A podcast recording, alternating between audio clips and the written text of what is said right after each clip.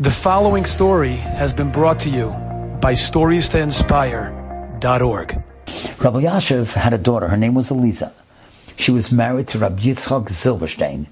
Rabbi Yitzchak Zilberstein was the son-in-law of Rabbi Yashiv, the brother-in-law of Rabbi Chaim Kanievsky. Rabbi Yitzchak Zilberstein, I just want to parenthetically tell you, if you can go to Eretz Yisrael just to meet him and speak to him, You've never met anybody like him. His smile is so wonderful. He's so warm. And, and those Kalatera Kuli Paskins on every shayla in the world. Try, try to get to see him. I've seen him numerous times. It's so wonderful to be in his presence. But his wife, after they got married, she no longer was by the home of her parents, Rabbi Yashiv. And she lived in Bnei Brak. The parents lived in Yerushalayim, and they couldn't go back and forth, obviously, often. This was many, many years ago. And she was a teacher. Now listen to this. And in the teacher's room, every day, the teachers would eat lunch. Everybody had a salad. She washed. Everybody was wondering, every single day she eats bread. Every single day she's benching. And when they asked her about it, you know what she said? She said, because in benching you say the bracha, you say the harachman, harachman hu yovorech avi moiri. Harachman hu yovorech imi moirasi, my father, my teacher, my mother, my teacher. And she said, when do I get a chance to bless and give cover to my parents? I don't see them often now because now I'm living in Bnei Brak.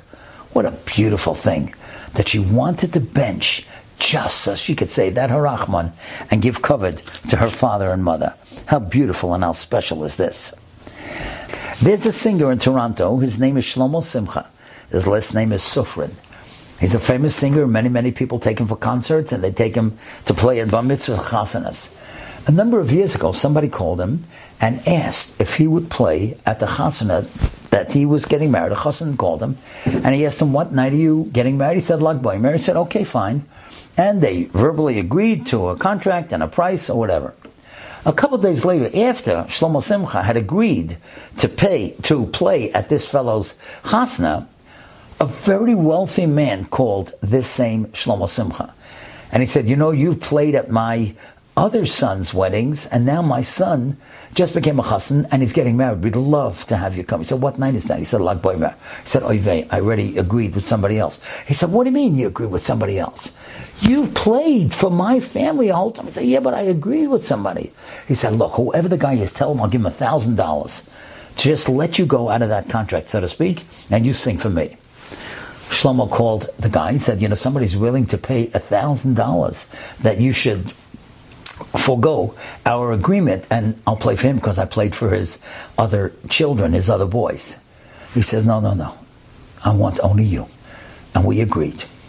He went back to the wealthy guy. The wealthy guy said, I can't believe it. Tell him I'll give him 3000 He told him, he called him, Shlomo called him. The guy said, no. He said, five, 10,000. He was going to give him 10,000. It's unbelievable.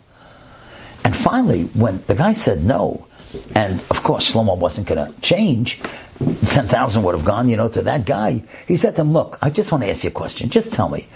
Yeah, okay, I admit that you want me to come. I understand. I'm very honored and I'm very flattered. But I'm not the only singer. Why do you want Dafka me? The guy's ready to give you 10 grand. That's a lot of money for a young couple. Listen to what he said. He said, many years ago, my father got very sick when we were all young. He couldn't do anything in the house. He couldn't go out to work and he could not do anything. And my mother raised us. My mother worked so hard to raise the whole family. And you know something? When I became a chassan, my mother said to me, my mother said to me, you know, wouldn't it be nice if Shlomo Simcha could sing at your wedding? And if that's what it meant to her, then I do not want to give that up at all. Because if my mother said that it would mean something special to her, there's no money in the world that I would take to make sure that she should be able to have that enjoyment because she wanted you. Imagine that. What an incredible act of Kibbud Av Va'em. He's ready to give up 10 grand just to make his mother happy. How beautiful is that? Enjoyed this story? Come again. Bring a friend. Stories to inspire.org.